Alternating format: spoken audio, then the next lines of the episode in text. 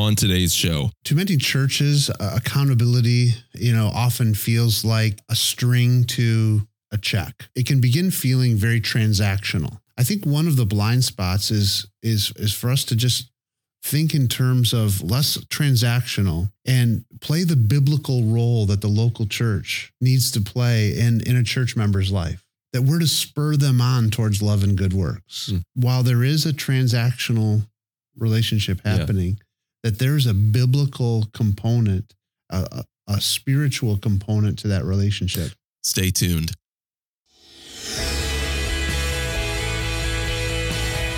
And welcome to the Missions Podcast, the show that explores your hard questions on missions, theology, and practice to help goers think and thinkers go. I'm Alex Kochman, Director of Communications and Media at ABWE, joined as always by my fellow host, Scott Dunford, coming to us from Fremont, California. And you're you, and welcome to the show today. And before we start, if it's a blessing to you, remember that by the end of the show, leave us a positive rating and review in your podcast platform of choice. That'll help other people discover this content. You know, I've just been blown away lately, Scott, by the number of people that we have listening from different corners of the world.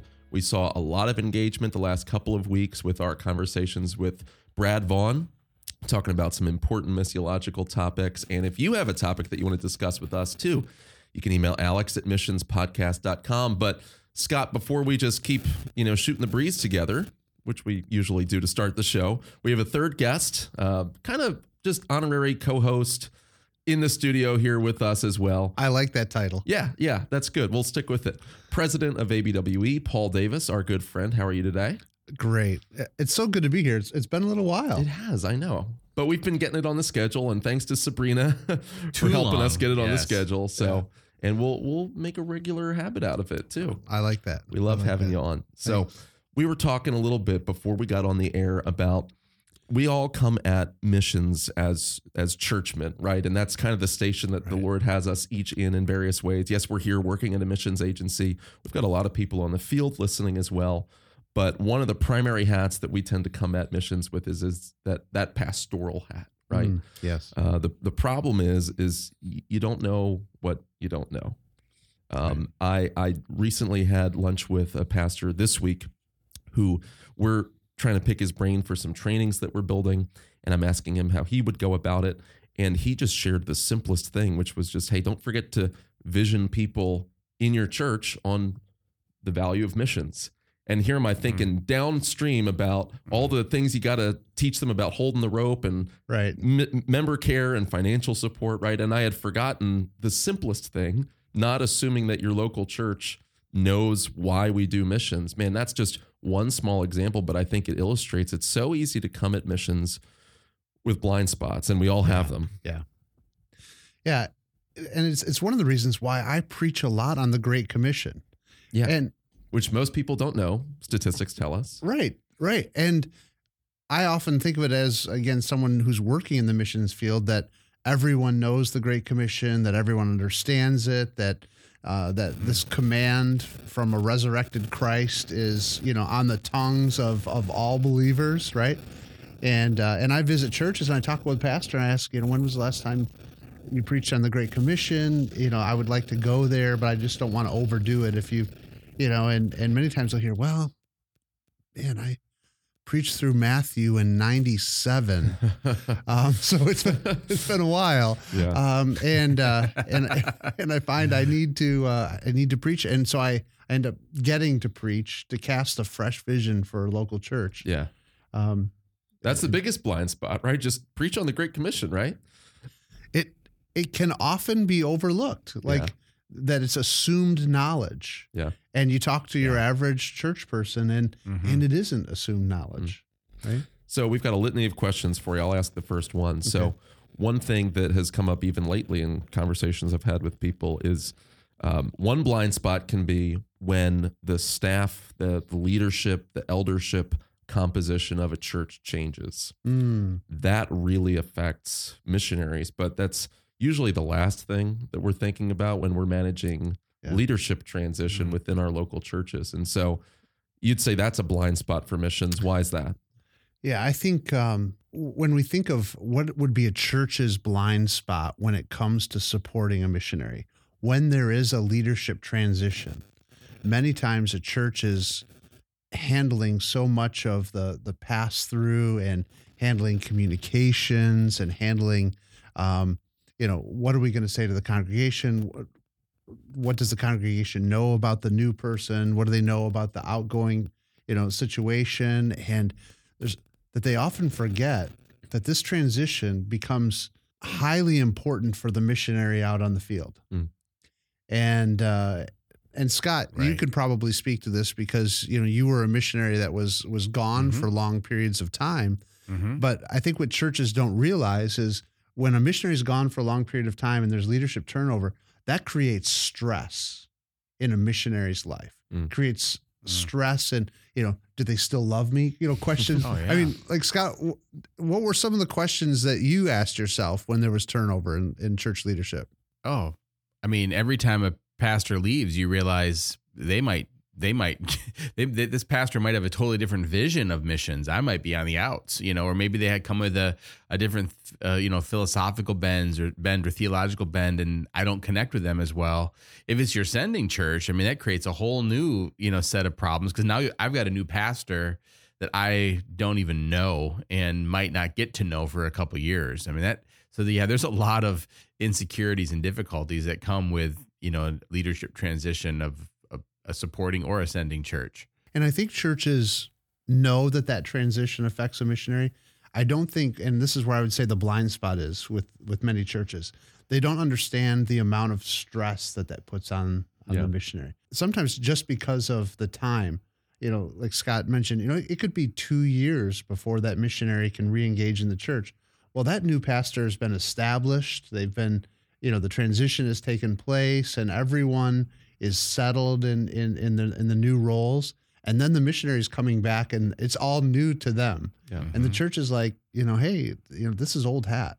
And the missionary is feeling this pressure. Do i does the ministry that god has called us to still fit within the vision of the church's vision? Mm. has there been has there become a new strategy? Are are are they working out tactics that i can or shouldn't be a part of? And so i would encourage churches and and missionary teams if their church is going through a transition to really think carefully how do we communicate and and lower the stress level that a that a missionary will feel um, during that transition It's it's funny how easily communication can fall through the cracks. I recently had a missionary reach out to me and say, "Hey, several years ago, your church sponsored the building of several church buildings in in the Dominican Republic, and here's how they're doing, and here's some photos, and can we talk more and give a ministry update?" And had to politely reach out to this lady and share actually no one except for maybe three or four people who was at the church, not just in leadership, but attending the church is still there. Wow. yeah like Yeah. the, the entire membership role has almost 100% turned over. It's Right. it's incredible and and having kind of that awkward conversation of like let's let's start this relationship from square one. right Um, so many things can be lost in transition there, right, Scott? Yeah, well, I mean that's a great that's a great example because I mean I think our our lives are going at one speed, every, other people's lives are still moving at their speeds, and we just think that the world where we're not is just kind of frozen, and then it's kind of a shock when we go back and realize they've moved on Right. and we've moved on and we got to start over. So I'm wondering, one, Paul, are there any other examples of how this transition has affected? You know, you've seen it affect uh, missionaries or vice versa, but also, you know, because we have given a couple examples already. What what are some best practices that you would say to churches, like, hey, this is what I would recommend, or to missionaries even to take initiative on their end? right Sometimes churches are overwhelmed with details, especially you know small churches. What could a missionary do to be proactive in that area to help make that better? I think on the church side, one of the most important things a church can do is make sure that their missionaries are getting every communication that a church member is getting. Mm. If if you treat your missionaries like a church member, Mm. you're going to give them the cadence of information that they're going to need to be able to track with uh, what's happening at the church. Mm. Uh, if you have them just separate, at, like here's the email to our missionary family and here's the email to our church family, uh, there's going to be a miss in communication, Yeah. and there there's going to be a lapse. I think. Uh, so I think on the church side, that would be just a simple best practice that I would include. Uh, on the missionary side, You have not because you ask not. Mm. Right. Uh, I, I think that the missionary needs to be proactive. If they know there's a transition going on, find the person in the church that does have the margin to be able to communicate with you. Yeah. Maybe it's a, a church secretary. Maybe it's one of the elders. Maybe it's a deacon that's serving on a missions committee. Uh, perhaps it's a, a lady in charge of the missionary ladies fellowship or whatever each church has. I think it's incumbent upon the missionary to do a little work if if the relationship with this church is significant to them to find that person who has margin to be able to Mm. to talk. So that's all the, the kind of the easy stuff. I mean, that's hard. Yeah. But Those are two easy ones. it's a little easy. low hanging fruit. Right. Um, something harder, money. Yeah. So there's blind spots there with finance and financially supporting missionaries. And I know that's something that you've been thinking about lately as well. Yeah. So I think one of the the blind spots again uh, that churches have when it comes to our missionaries is what their monthly support amount communicates to the missionary. Hmm. now, I think it's important for Money missionaries. talks. Well, I think it's important for every missionary to have different churches and individuals sponsoring them at different amounts. So, Yeah. so I, please hear me. I'm not saying that you know if you support a missionary fifty dollars a month or twenty five dollars a month or five hundred dollars a month or thousand dollars a month that you know one's bad and evil and one's good. I'm just saying that you need to be aware that the monthly support amount communicates something to the missionary about what type of relationship your church is wanting. Yeah. Mm. Mm. And uh, I was recently talking with a pastor and introducing a, a a church to one of our missionaries. And I was hoping for them to begin supporting and begin a relationship there. And uh, the pastor took me aside and he said, Look, I- I'm not looking to support a missionary at $500 a month. I want to take on 40% of their support. Mm. In other words, I want almost half of their support. I want our church to be in a, a tight relationship.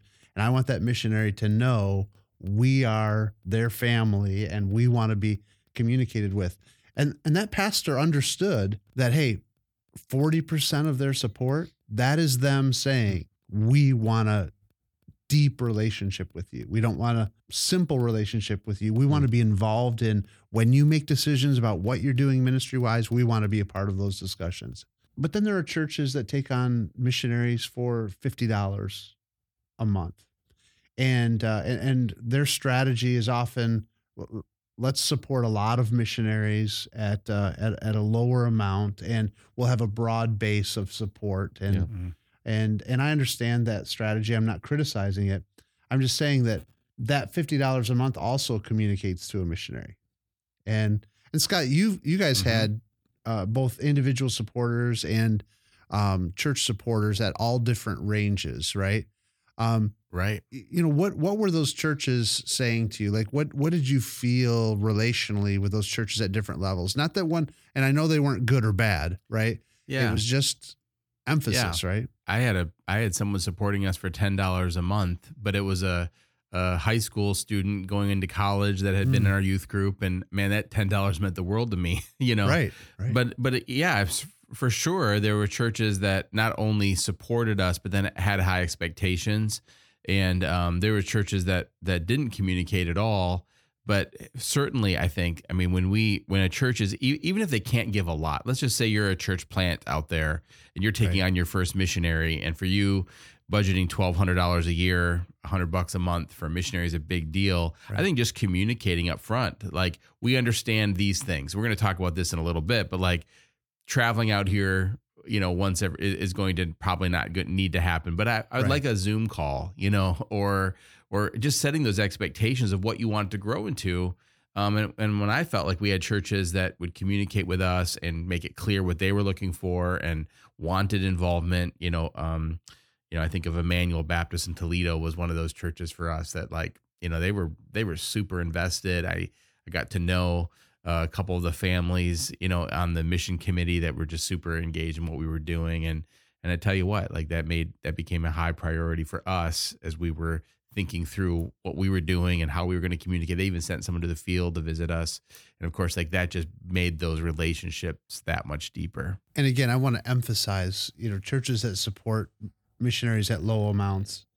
Missionaries need those supporting churches as well. So I want to be careful it's, Sure. that it's not a good bad thing eh, because I think it's it's important for people to not walk away thinking that missionaries, you know, love churches that give lots of money and don't love churches that give little Right. bit.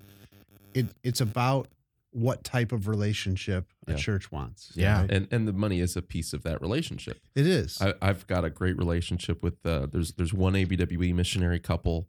Uh, when they were raising their support to go to Peru, they said like, "Hey, can you buy us a cup of coffee each month? Five five bucks a month."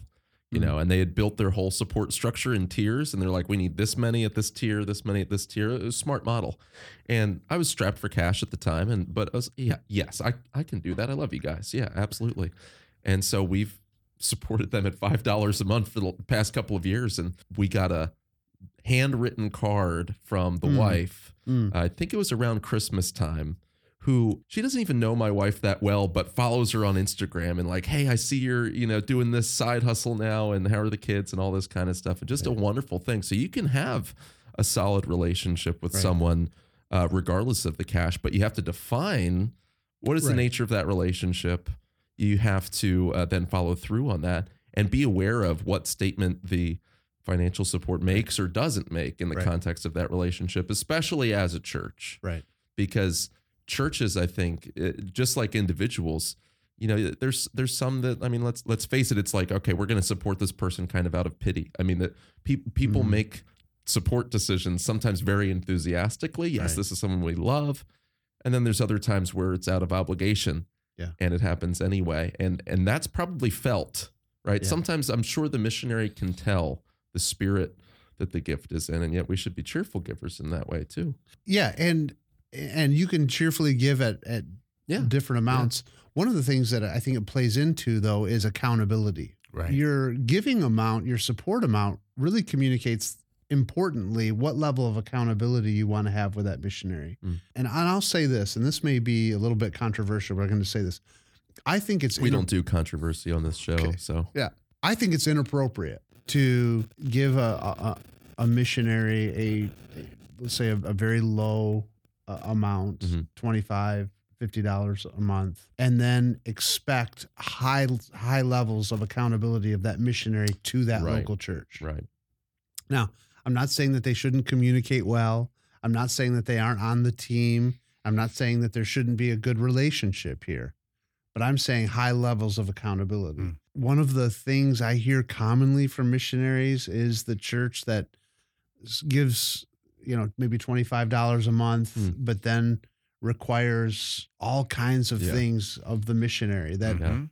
you Scott, you're, you're saying, Been "Mm," there. right? And it's, Mhm. it's what it is is just it's an inappropriate level of accountability. It's it's the kind of accountability though that a church that like the church I mentioned earlier, if Yeah. they're giving forty percent, Yeah. they better hold that Oh, yeah. missionary accountable, Yeah. right? And be a part of the team. You know, are, are you accomplishing your mission? Are you are you is your family doing well? Are you are you keeping your ministry priorities ministry priorities? That, that that is a if I could hop in, that's a potential blind spot because I, I see both perspectives. I you know I'm an elder in my church. I, I understand the desire. Let's lean in. Let's only Right. support those that we fully believe in. We have this particular set of doctrinal commitments, and we want these churches or the, these missionaries to align with that. I understand all of those impulses. I believe in in elder leadership, those types of Yeah. But then I, I see the missionaries who are on the receiving end of that sometimes, and they're like, all, all of this work for, you know, twenty dollars a month or something like Right. that, and and it can come off as tone deaf. And I even wonder. This is a question for you guys. I haven't heard of churches breaking their ministry partners down into tiers, but maybe there's wisdom in that. Maybe saying like, all right, if if if we're supporting a missionary at X amount per month or more, Mhm. then here's the requirements and there's an annual report and we want you to visit the church you know Mhm. every time you're on furlough and things like that if we're supporting you below this threshold then you know it's it's like a junior partnership it's like well we'll exchange letters you know but we're, we're not going to put you through the ringer I, I i think there's wisdom in that kind of an approach I, I think there's wisdom in that. That that could be a very practical way uh, to again, you know, work out good accountability um, with the the tier of the relationship. Uh, Yeah. I wouldn't have money be the only Yeah. Tiering- Yeah. True. Yeah. tiering Mhm. situation um, because sometimes churches take on missionaries that they dearly love that they have a relationship with another situation that i dealt with recently is we had a, a missionary family that they were at like 98% support and i had a church that i thought they'd be a great fit with and they only needed like $75 a month Yeah. left to finish them off and and so I, but i introduced them to the church anyway the church fell in love with the missionary missionary fell in love with the church it's a great relationship Hmm. they're supporting a small monthly amount but the level of communication and the Mm-hmm. level of synergy and the level of working together is really inspiring Mhm. to a level that you'd think well this is a church that's giving a thousand two thousand dollars a month Mm. um, but it was just a good love connection so i think there are other factors that, that play into that Yeah. as well Yeah. Uh, scott did you have were there some churches that you just had a close relationship with um, and it may not have translated financially but it just translated to connection with maybe one of the leaders or connection to the, the, church as a whole Yeah, absolutely. Um, we had, you know, there's a, there was a couple. I had I had a number of churches up in the Upper Peninsula of Michigan, which none of the churches are large, and all of the churches are pretty poor. And um, we had just really sweet relationships with them, where they communicated a lot, but also just gave a lot of pastoral care. Hmm. And uh, that was something that I think a lot of the bigger churches uh, couldn't do as much of. I mean, they had a lot of involvement, but not the pastoral care. And you know, I have a, I had a pastor um, that would just pretty much monthly just call me and uh, send me a note. How's your family doing? How's your relationship with your wife going? And we we had just developed this kind of really special relationship. Even though I think they supported us like a hundred dollars a month, they didn't they didn't require a lot of us. They weren't like they. I think they were wise in going. Okay, we know what we can support and we know what we should be asking. But I do think that even still, they took good care of us, and it was a very special relationship. Well, I was just going to say, I mean, here here's the hard part. Did did you have churches that or a church that you didn't have a close relationship with that supported you a very small amount, yet asked um, incredible um, accountability questions and, and and a level of accountability that just was totally out of line with the type of relationship that the church was forming with you? I, for us, we did not have that. Yeah, you know, we no by God's by God's grace, we didn't we didn't have any of that, even Okay. or, nor That's with good. our with our individual supporters. Um, I mean, I've heard of churches that did, but you know, thankfully, we didn't. In fact, I would say, you know, probably more of a problem was just that we didn't. Some of the connections just weren't weren't real strong, and we wish that we had more communication. And it was a little bit funny. I mean, we, we were in restricted access Right. situation. So I think that was always, especially at that time, like it was really hard to know what to do and what to say and how to do it. Right. And so um, that created, you know, some unique, unique challenges. But I, I, I also think we just had really good, you know, really good, healthy relationships for the most part. I, I want to ask one more question about finances, and that is that is just what are some, are there any blind spots that you think churches have, you know, on the other side of it about the challenges and financial needs that missionaries are facing? What do you think are some blind spots about that whole topic of what are the financial needs of missionaries and how can these blind spots be addressed? Especially because missionaries are in a weird position of, you know, needing support and wanting it, but also needing to be able Yeah. to be clear about what their real needs are. here's something that I was talking uh, to several both missionaries and churches about very recently, and that is we're all familiar with the idea of outfit and passage. Mhm. That Mm. uh, missionary needs monthly support to support their family, but there's also this almost one-time setup fee, this the setup package that needs to happen with it when a missionary goes to a foreign field. Yeah. You got your shipping container, you got to buy a car, you know, all whatever. Right. Yeah. Especially Right. for long term. that whole piece. Uh, one of the things that I've come to realize is that we require as a mission agency a certain level of that outfit and passage, and Right. every missionary works to attain that level. I, I would say to a pastor, and this is something that they probably wouldn't know or couldn't know, but that outfit and passage level, that's a minimum. And generally, if you want to set up your missionary well, they need to be supported well over that outfit and passage. Mm.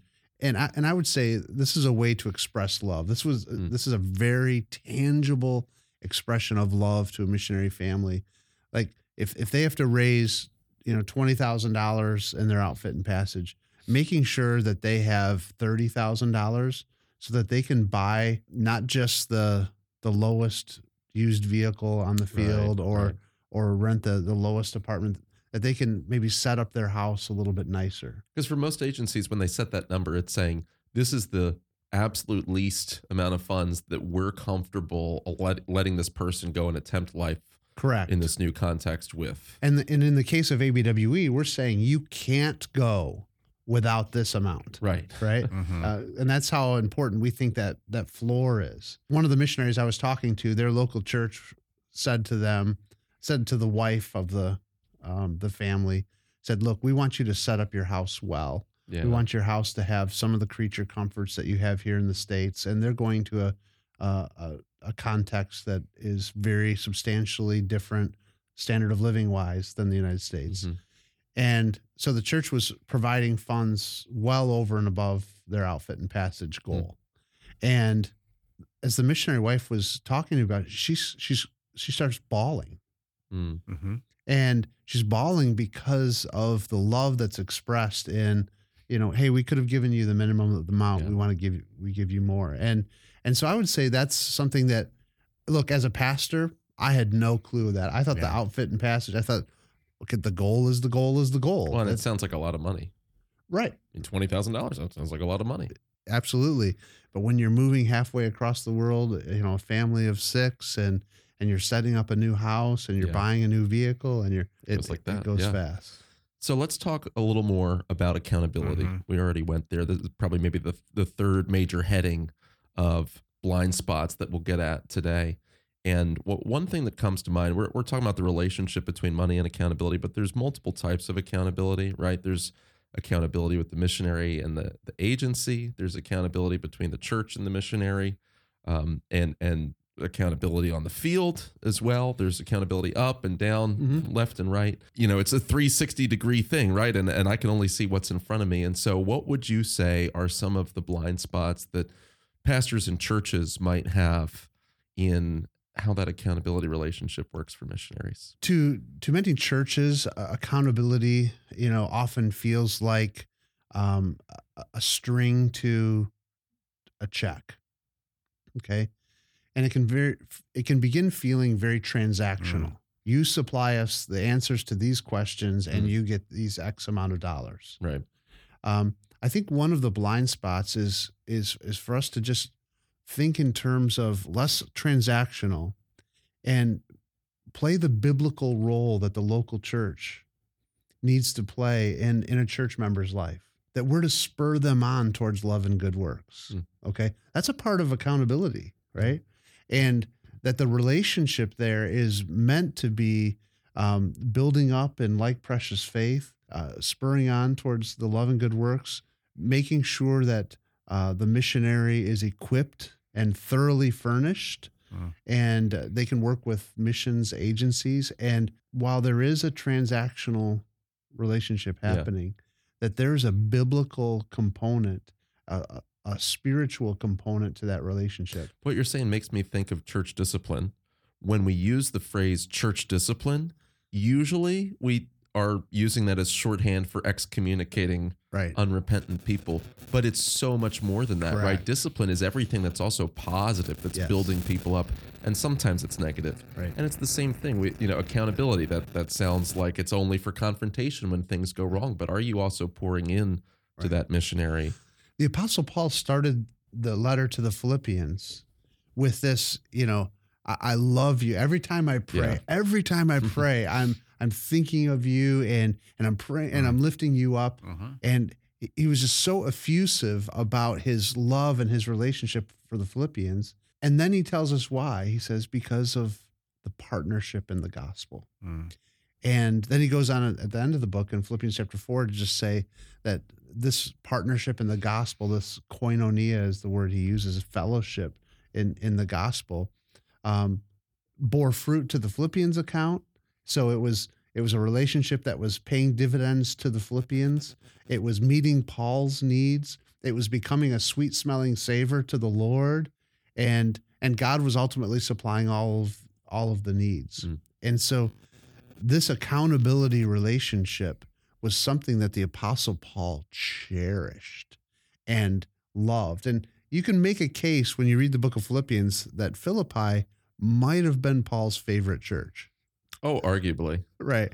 and it's just again his effusive language and it's all about the the partnership that they had. The way that they sent Epaphroditus to to meet the needs of uh of, of Paul time and again. And when no other church supported him, Mhm. um, the Phil- the Philippians uh, supported Paul. Yeah. and so I think that's a, a key part of the accountability relationship. Yeah. If I could just get in a comment real quick oh, on the negative side of accountability, just like we were saying with finances, a blind spot can be like, hey, the, there's the action of supporting, and then there's also what that communicates, right? Right. There's the Yep. speech, and then there's the act. And, uh, you know, it's the same with accountability as well. There's the activity of accountability, but then there's all of what that communicates underneath the surface. And, and I have examples in mind that, that wouldn't make any sense to get into, but I, I do think that churches need to be aware if you holding a missionary accountable on certain things, you know, let's let's take you through this process, this training, um, this mentorship, whatever that looks like. If if if that's less than sincere, like we don't we don't really want to support you, so we're going to let you go through this process, Mm, right? And then we'll find mm. out along the way that it's not a fit or something like good. that. Yeah. Just be honest, right? Say it, Right. right? Yep. Define the relationship. Right? Right. Tell the missionary, hey, we we just don't see alignment because that poor soul. If if that missionary is solid and sound and Right. sincere, right, and there's just a parting of ways, sort of a you know a, a, a situation like with John Mark between Mhm. Paul and Barnabas. If it's one of those, if it's not grave sin, then show them some kindness, right? Of not Right. making them jump through hoops. If it's not totally sincere, if it's disingenuous at all, right? Let accountability be to build up a person that you believe in, Mm. uh, and maybe not a, a sort of just give them a passive way of communicating off-ramp. that it's not a fit. Yeah, give them a long off ramp as well. Yeah, Yeah. I mean, I, w- I would jump in that too and just say, you know, don't just send them a bunch of forms. Like, right. I mean, missionaries have to fill out enough forms as it is. You know, build a relationship them with them so you know what they're doing. And as you're just hearing them explain their ministry, you're going to get a better sense of like what's going on and if that's something you want to be a part of uh, or not.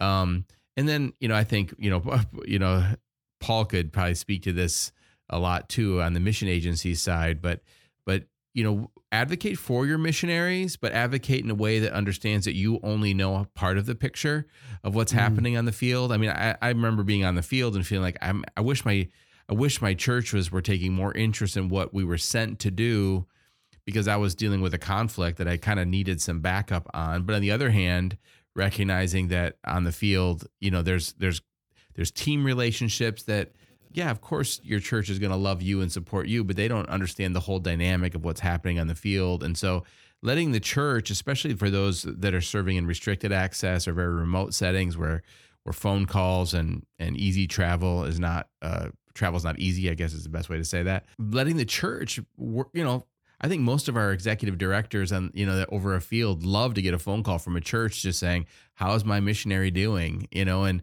having a good relationship between church and agency, and then church and missionary, and really helping to to you know create that to foster that that sweet team related. I would say also to churches like get to know the teammates of your Mm, missionaries. So you have a relationship not just with one missionary, but with the team, and you can have a better understanding of what some of those challenges might be and the personalities involved and how you can more effectively pray. I mean, I think those are areas that a lot of pastors and churches just don't really really think through and either they over accountable or they just are completely under accountable. What what do you think, Paul? Yeah, and I think uh, there's a, a topic for another podcast here about uh, pastoral visits and and um, leadership team visits from a local church to a missionary that you support.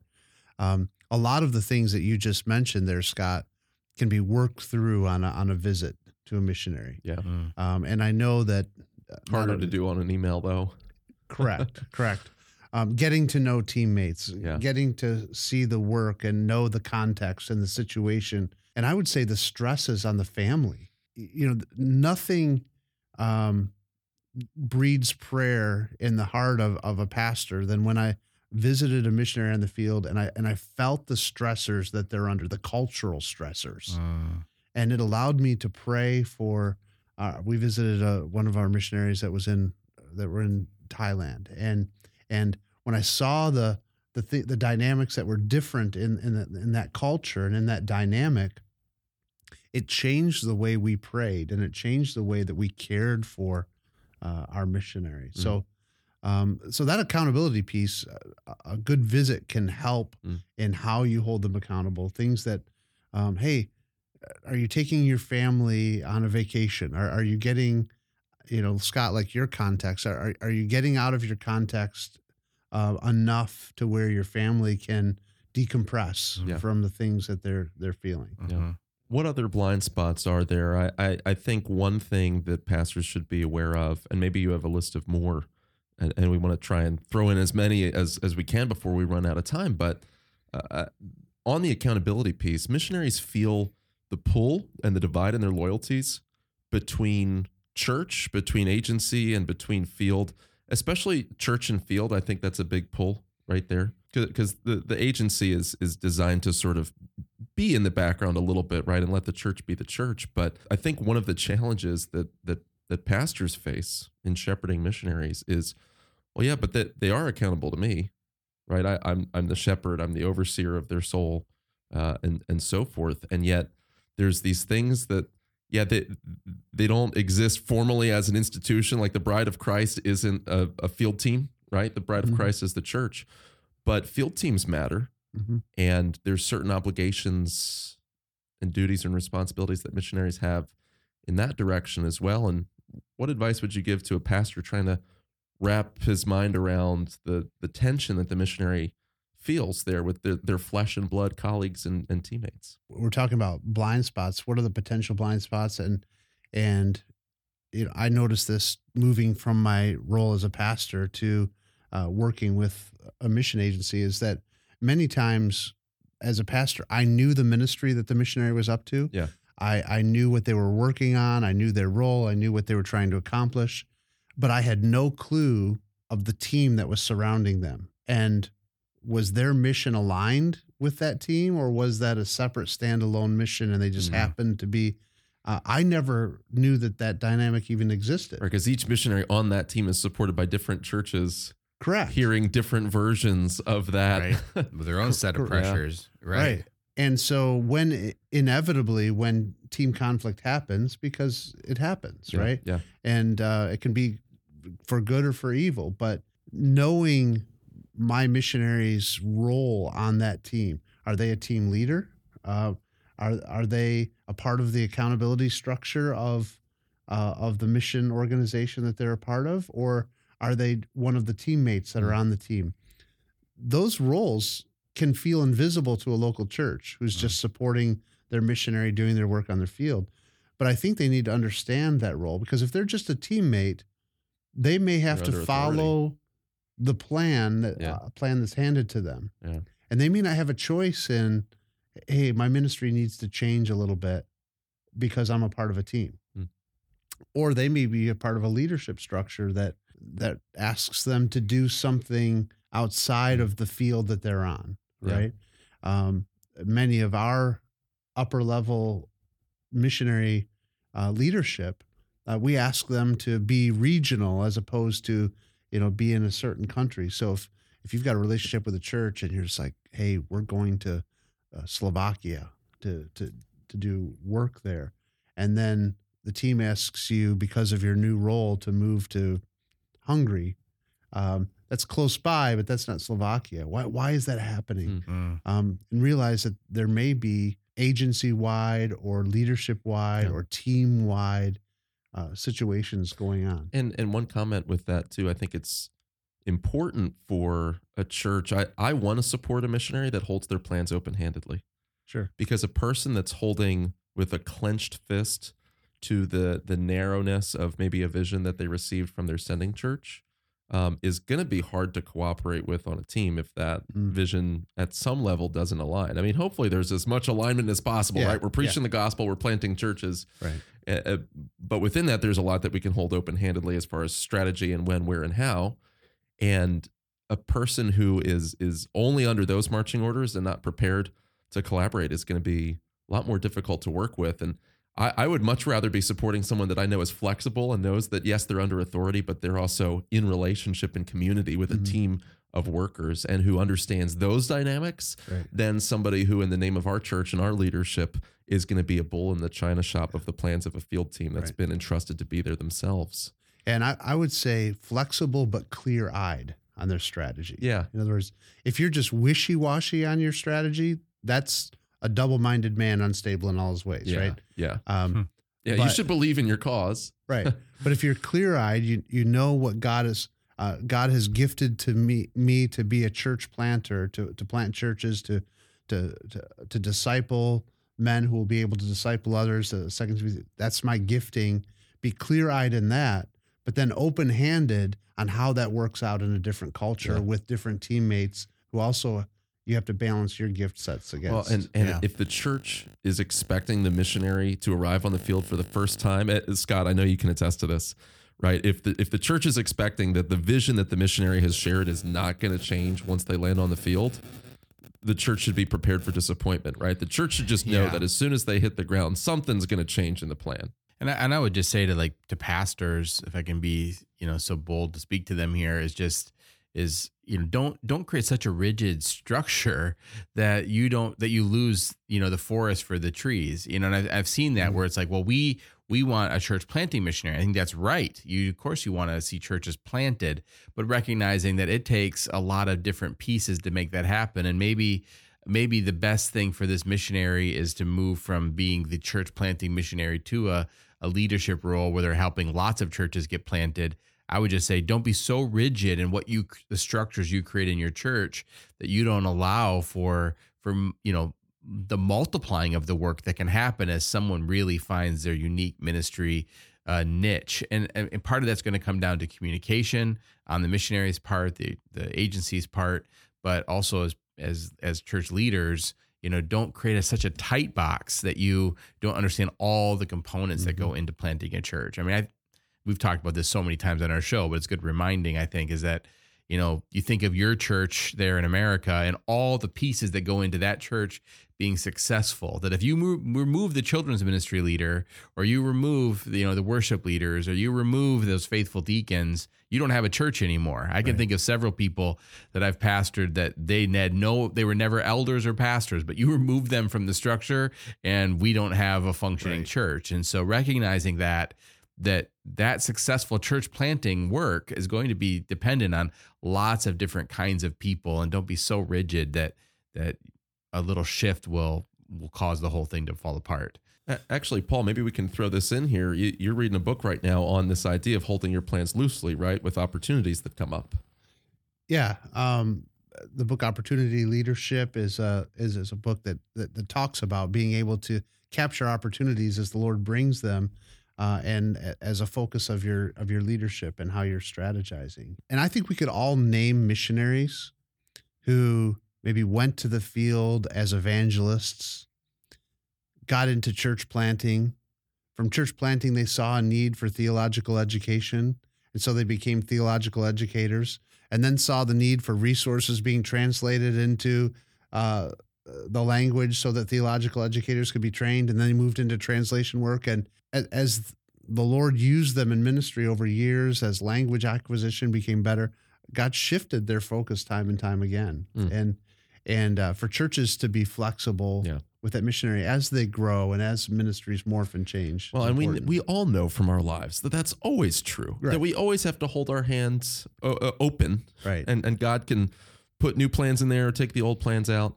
And so, why would we expect that that's not going to be the case for missionaries? Yeah, they have a calling.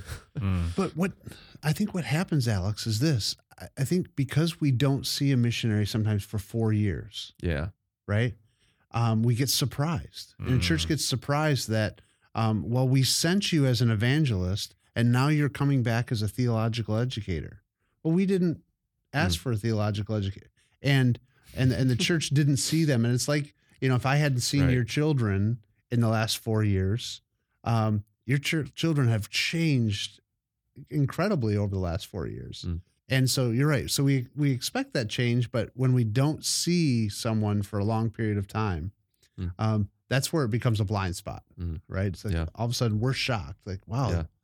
This guy has gray hair now. He he didn't have gray hair when he left. And, Yeah, Oh, yeah. and he, want, he also wants to be a theological educator now.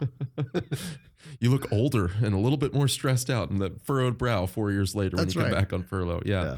Well, we hope it's not four years until the next time you come back to the show. I hope not too. I Yeah. enjoyed it. We'll we'll have it again soon. And thank you for joining us as well. If you have other thoughts on blind spots, maybe that you've seen, or other topics to discuss or guests to interview, email alex at missionspodcast.com. Again, we hope this is a blessing to you.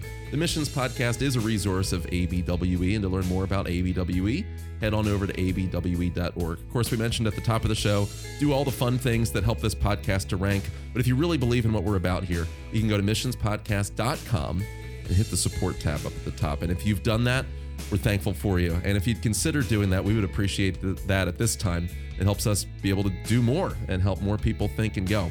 And so until our next conversation, thanks for watching. Thanks for listening.